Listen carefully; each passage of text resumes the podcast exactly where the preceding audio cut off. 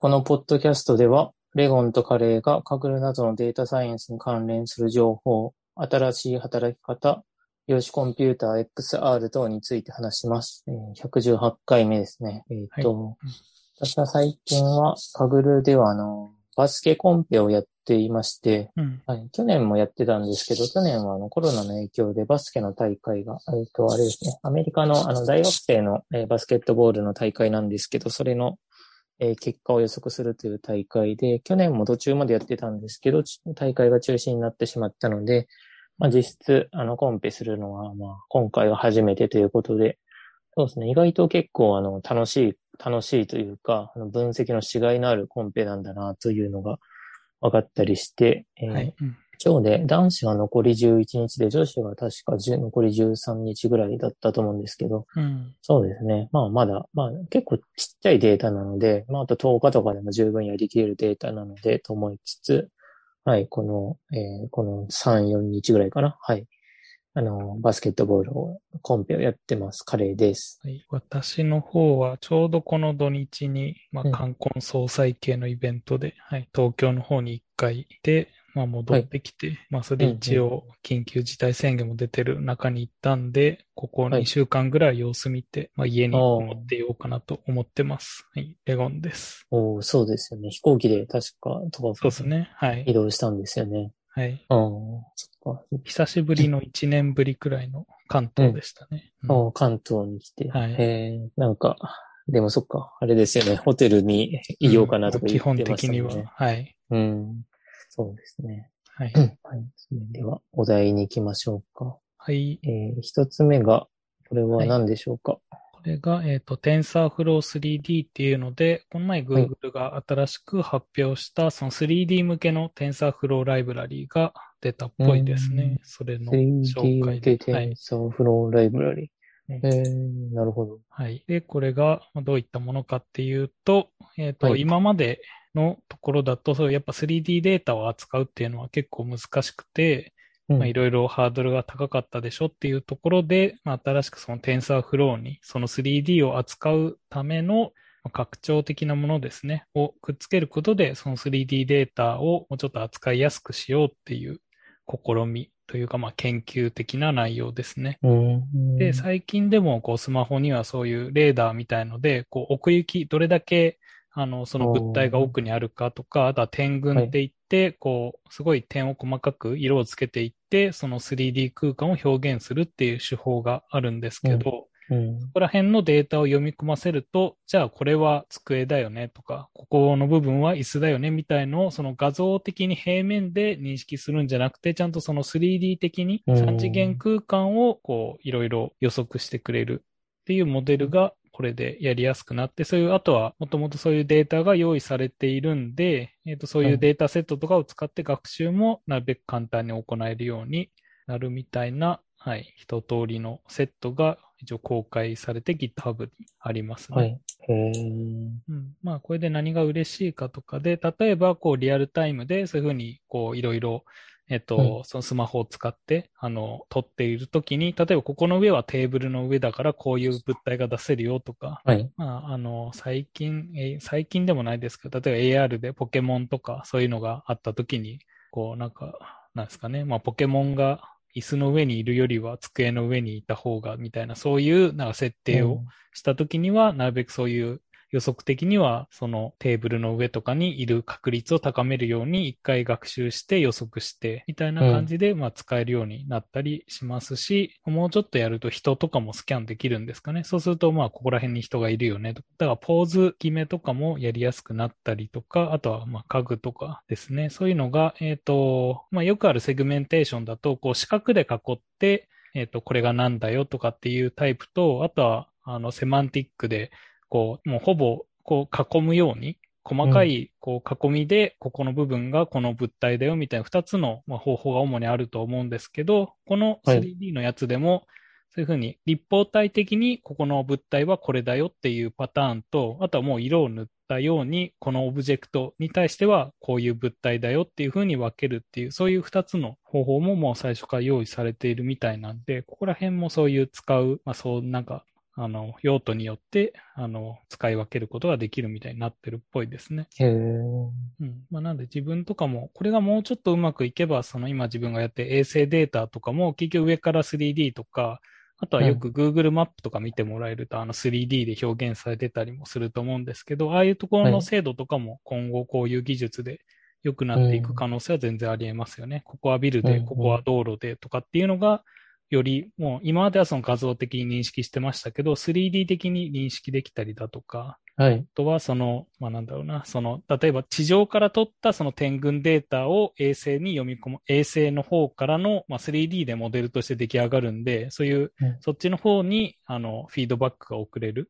うんうん。衛星から取った画像に対して、地上から取ったそういう点群とか 3D データでよりこう精度を高めるとか、そういうふうになんかいろいろ応用はできそうな可能性を感じる、はい、ライブラリーなんで、今後ここら辺はちょっと気になっているところですね。へえ。そうなんですね。携帯のカメラだけじゃなくて、うん衛星データにも絡むんですね。これ、絡むというか。にも応用可能というかていけそうだとは自分は思ってますけどね。はい。うんうん。まあ、今はけど、なんか、記事を読んだ限りだと、どっちかっていうとそういう携帯の、そういう、うんもうなんか、地上からというか、人がこう、スマホで撮った画像に対してどう 3D の処理をかけるかが結構今はメインで済んでるっぽいですね、うんこの分野は。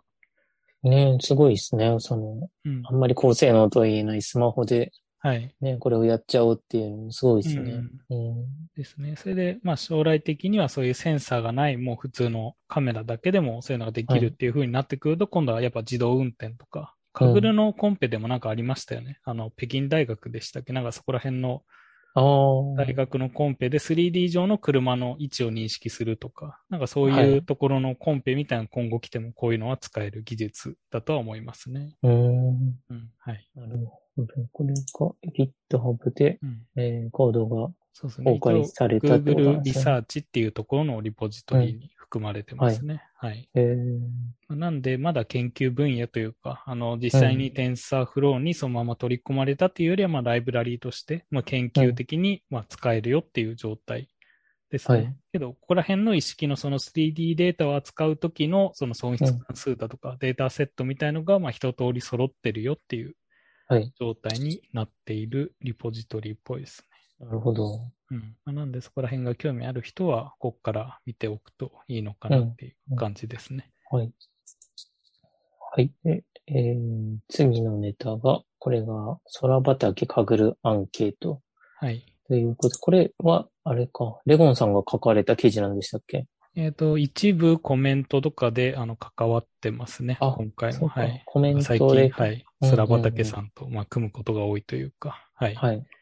で、えっ、と、そう今回、はい、うんこの記事がどういうものかっていうと、えっ、と、去年も公開されたんですけど、まあ、カグラーの人にアンケートを取ってみて、それで、はい。その前の年、前年に面白かった、そのコンペとか論文を教えてくださいっていうアンケートをはい取って、まあその結果をまとめたものですね、うん記事としては。はい。はいで、今年は、えっ、と、2020年の分ですね。2021年なんで、去年の2020年に行われた、そのコンペティションだとか、その論文、面白かった論文みたいのを紹介してくださいっていうアンケートを、えー、かぐらの9名ですね。私とカレーちゃんもこの中に含まれているんですけど、はい。うん。まあその9名の方にアンケートを取って、あの、どういう面白いものがありましたっていうのを、はい。そうですね。はい。結果として、まあ、いろいろうん、こう書いてあって、自分は一応そうんうのカグル系のコンペの、まあ、あの、うん。解説とか、少しちょっとしたコメントとかを、そっか、これで、はい。そっか、答えつつ、レゴンさんは他の方の、えっ、と、面白いものとと思うものにも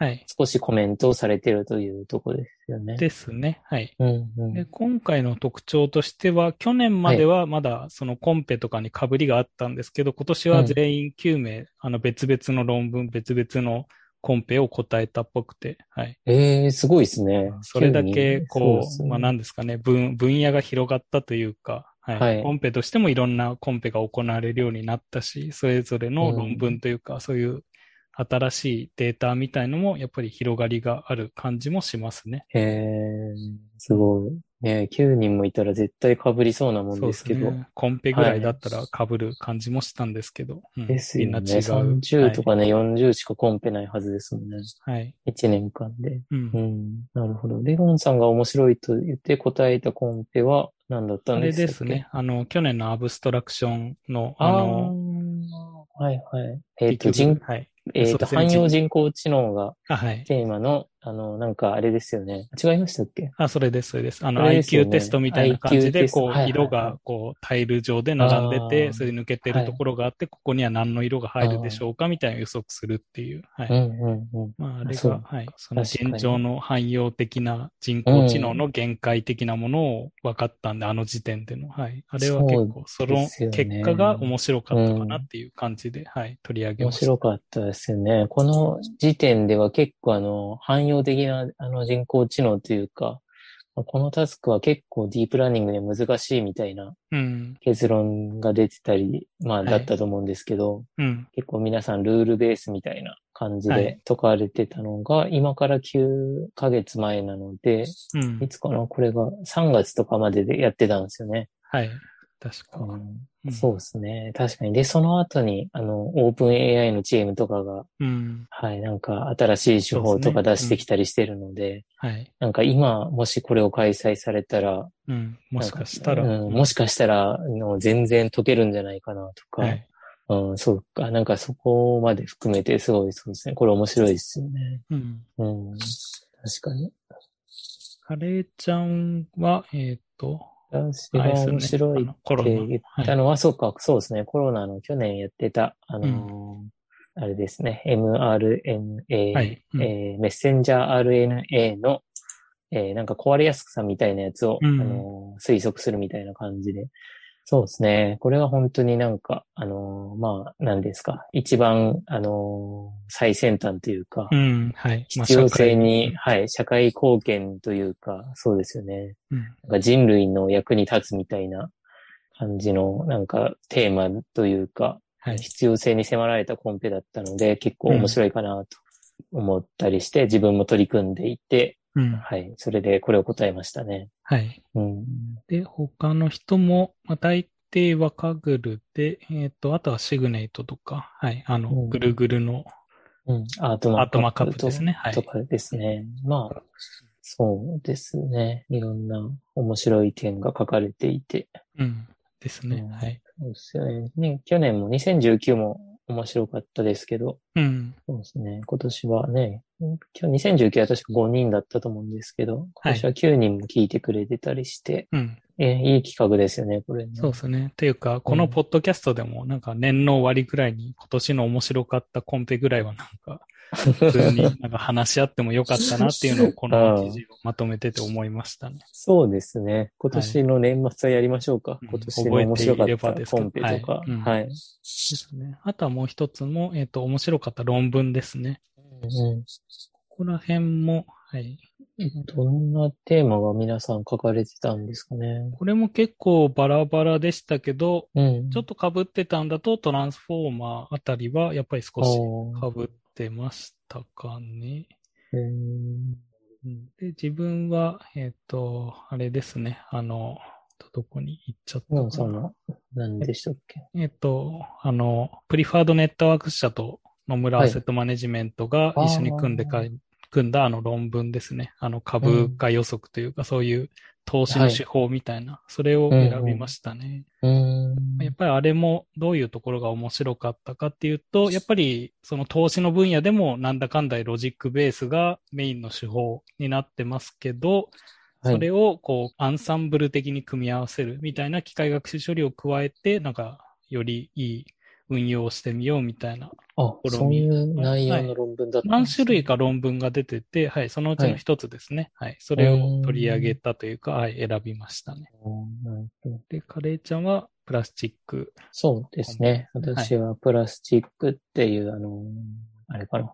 天体観測というか、うんえーそのデータから、えーまあ、星の分類をするみたいな感じの、えー論文で、これが2019年の12月ぐらいに行われていたコンペで、はい。そうですね。それが去年の年末ぐらいに論、あのー上位の手法は論文になって帰ってきたんですけど、あの、うん論文として出されたんですけど、はい。そうですね。それが面白かったのが、その現在の天文学を、の最先端を大きく凌駕する、あの、上、えー上位の解放が、そうですね、天文学の最先端を大きく凌駕するとかって書かれていて、うん。はい。あの、プラスチックコンペで上位の手法によって、あの、また、なんていうんですかね、最新の、あの、手法を、まあ、塗り替えたというか、はい。はい。まあ、ついい手法が見つかったということで、はうんい。カグルもやっぱり、あの、役に立つんだな、というところで、この論文は、あの、で、すごい詳しく書かれていて、うん。あの、面白いな、と思って、はい。これは読んでましたね。はい。うんまあ、その記事の方のコメントでもしたんですけど、まあ、そういう、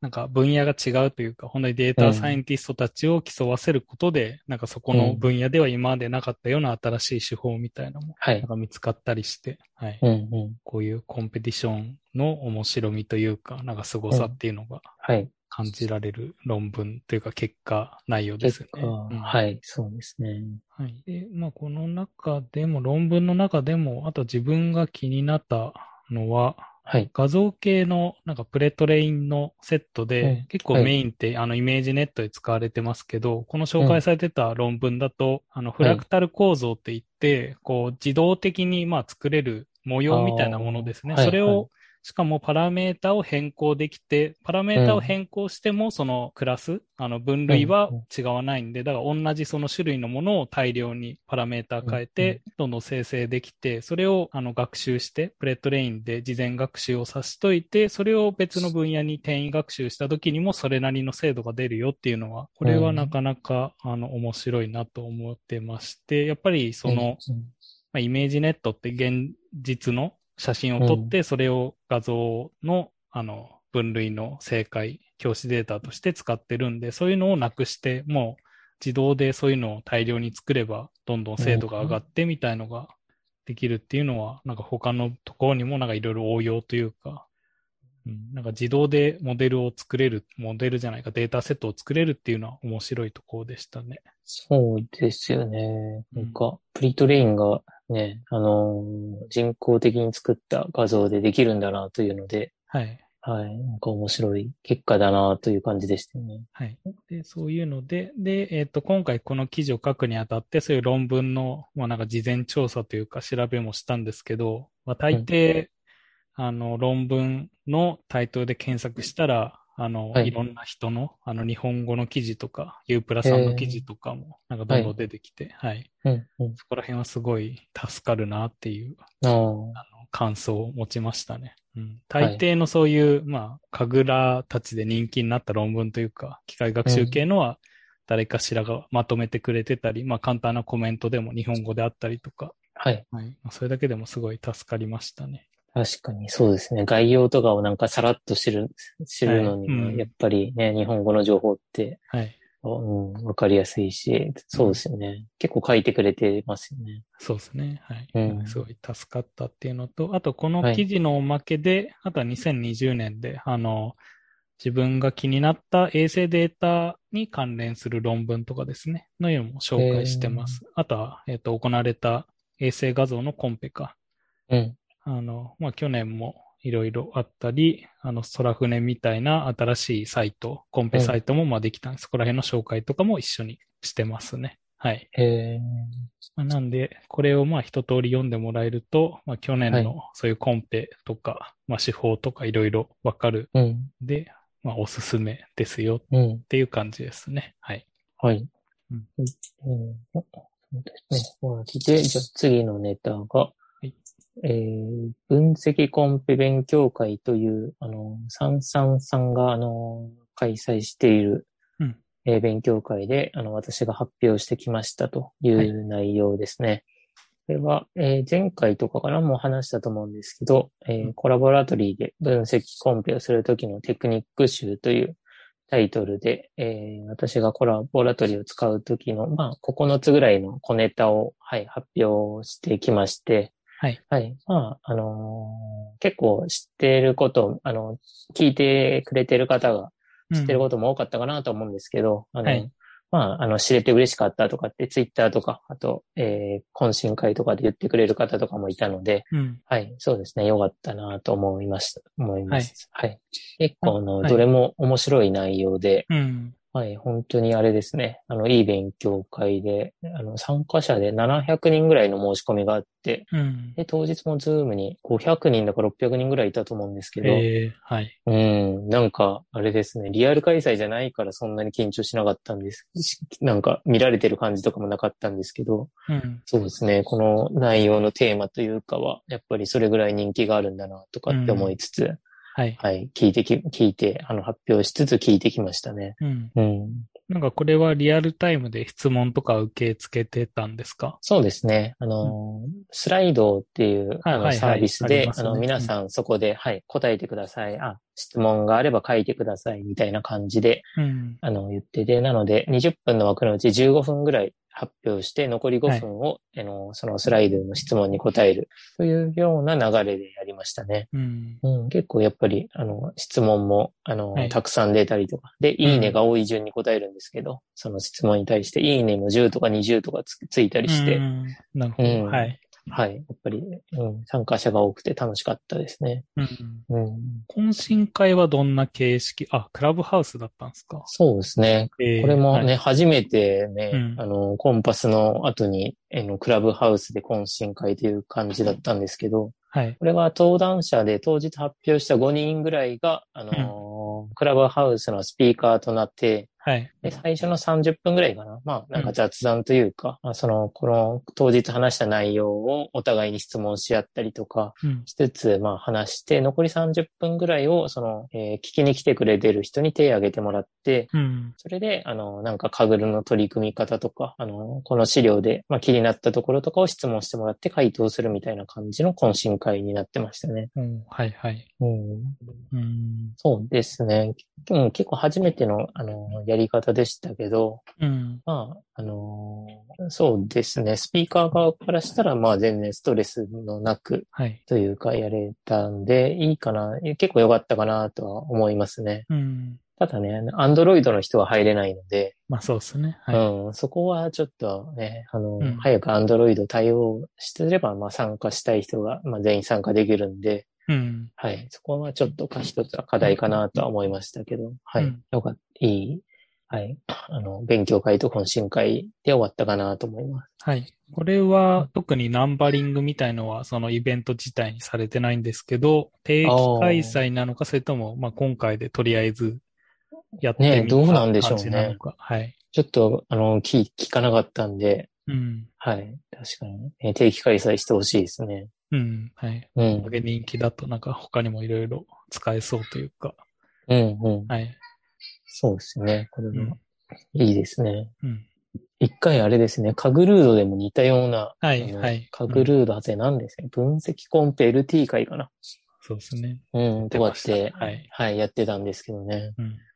うん、ちょっとコロナになってから、はい。そうですね。なんかカグル系の勉強会、うんあの有志がやってるあの、カグルミートアップ東京とか、はい。うん、そうですね。どうしてもやっぱりオンライン、なんていうんですか、実際にリアルでやるのが楽しいので、うん。うん、なんかね、かあの、開いてなかったりしたんですけど、これぐらいね、700人ぐらいも需要あるとなると、はい。はい、なんか、ね、なんかやりたいなとかうん。はちょっと思ったりしてきますね。はい。うん。うんどうなんですかね？こういう開催系のも、その準備する側としては、はい。なんか、どれ、それくらいなんか、その運用的なイベント運営か、運営がうんうんどれだけ楽になるのか、それともやっぱり変わらないくらい大変なのか、とか。ああ、そうですね。確かに会場の用意とか、あの、うん。懇親会のあの飲み物とか食べ物の用意とか、はい。結構前やった時も、あの、大変だったので、うん。うん、そうですね。あれがな、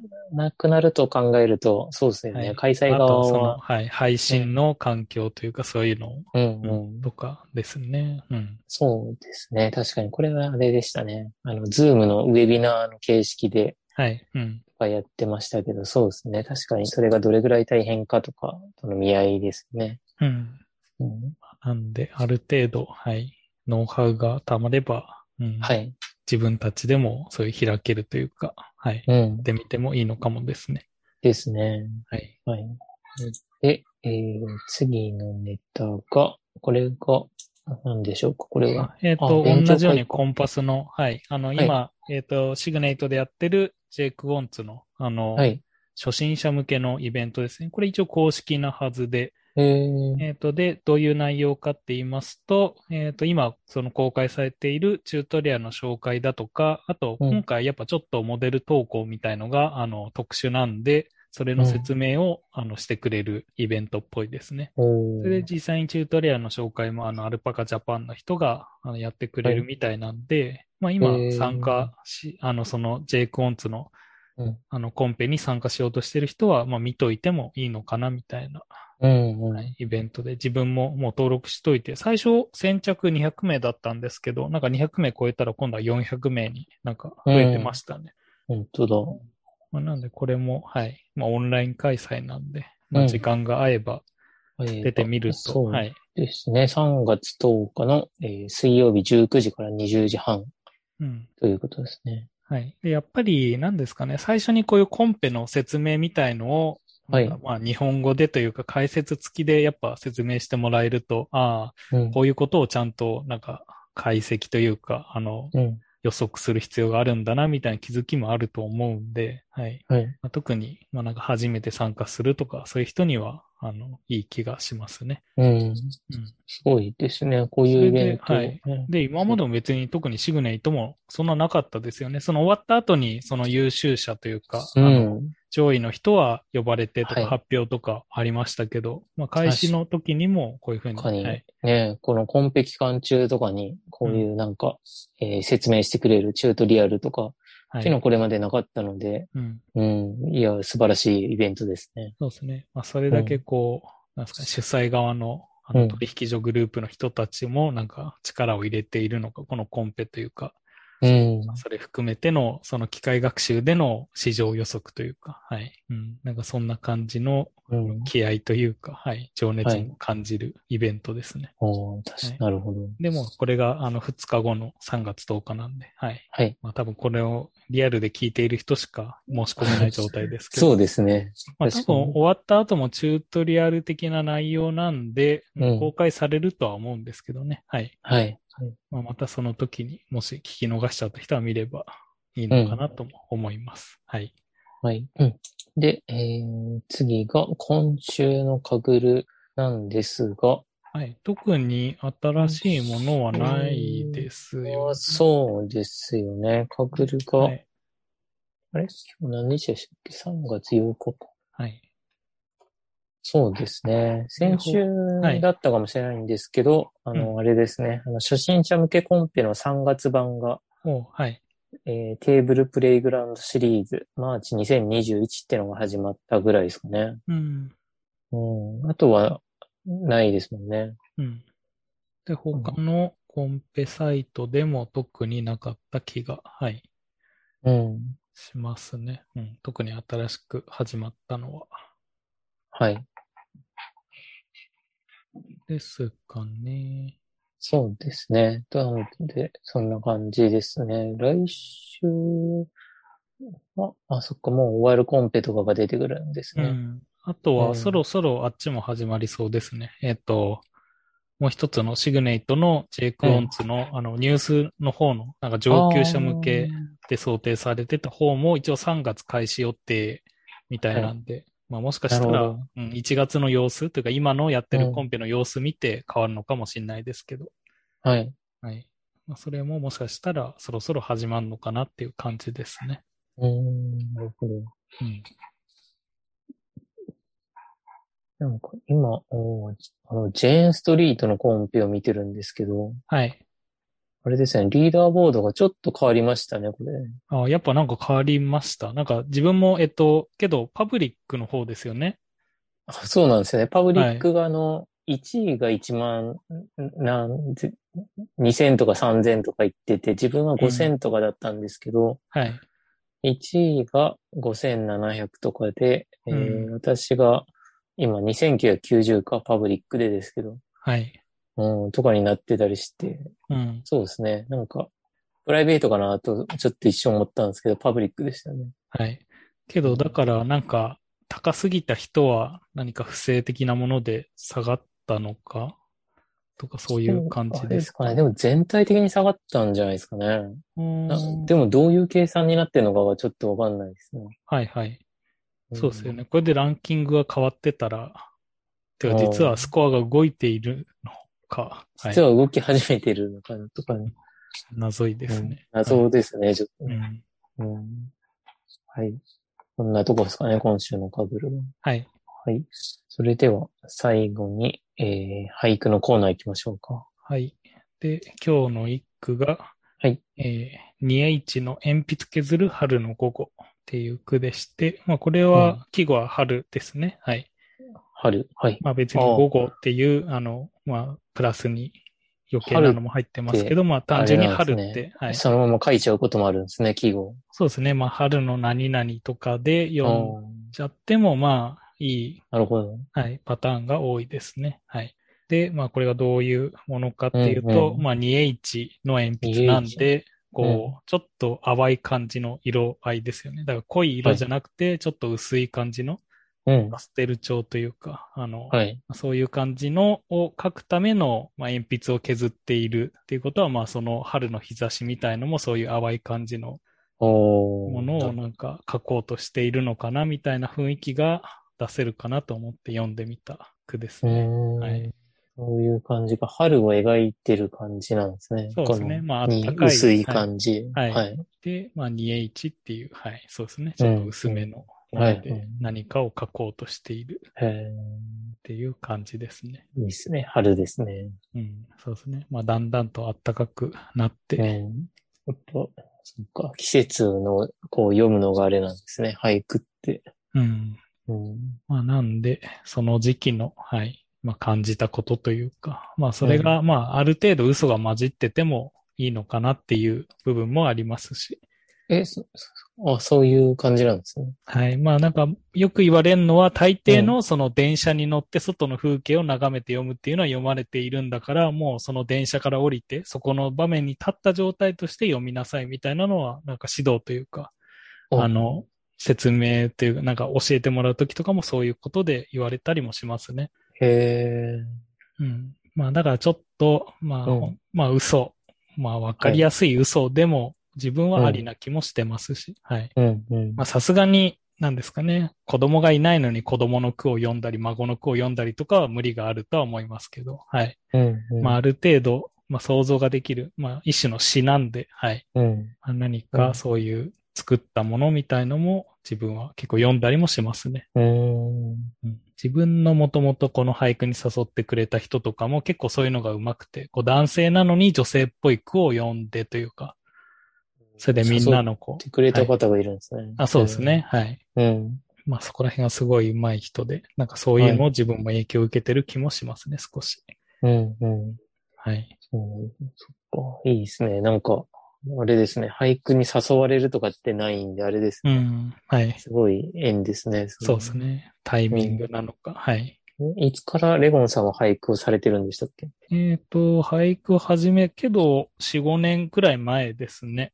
ああ、なるほど。はい。まあ、それも本当に、うん、なんか、なんだろう、まあ、面白い人がいるよみたいな感じで、こう、俳句の人を紹介してもらって、はい、それで、その人が、俳句の人がい。ろんな、こう、区会っていって、はい、その、いろんな、うん、あの、俳句にもそういう団体とか、結社っていう、あの、団体がありまして、うん、それでいろんなところに顔出してる人だったんで、それで、そういういろんな、あの、まあ、結社のところの区会に参加させてもらって、はい。それで今参加している、あの、自分が参加している結社とかもその中で決めたりして。そうなんですね。はい。えー、なんか一応全国的な規模で活動もしてますし、結構若手が多い結社ですね。自分が所属してんの。えー、自分と同じ年代くらいの人も何人かいて、はい、若手の会みたいのが。あ、そっか、そうやって活動を、そうなんですね、うん、全国的に。はい。されてたりするんですね。そうですね。うん。なるほどコ。コロナになってから活動とかも変わってきてるんですか、じゃあ。やっぱり基本的には、あの、もう、うん、その、ファックスなり、メールなりとか、そういうネットでの開催が多いですね。最近は、あの、ズームとかも使ってオンラインで会とかもやってるところも多くなってきたっぽいですね。まあまあ、そうですよね。ファックスっていうのはあれなんですか、ファックスで俳句を書いて、はい。あまあ書いたものをファックスで送って提出するとか。はい。やっぱりこう年代が、まあ年代層というか年、あなんで、まあまあメールが使えない人もいて、じゃあそういう人たちと遠隔にやるってなると、手紙になると難しいんで、まあ大抵ファックスになったりするんで、うん。うん。自分も家に電話はないんですけど、あのネットでファックスが送れるみたいなサービス契約して、あありますよね。はい。それで送ったりしてますね。だからまだまだファックス文化は、はい。はい終わらなそうな気がしますね。うん。はい。そうですね。便利なんですよね、ファックスってね。はい。うん。はい。なるほど。うんそんな感じですかね。そんな感じですかね。はい。はいじゃあ、今日は何回目でしたっけ？もう118回目の放送ですね。はい。はい。これで終わりたいと思います。はい。はい。ありがとうございました。ありがとうございました。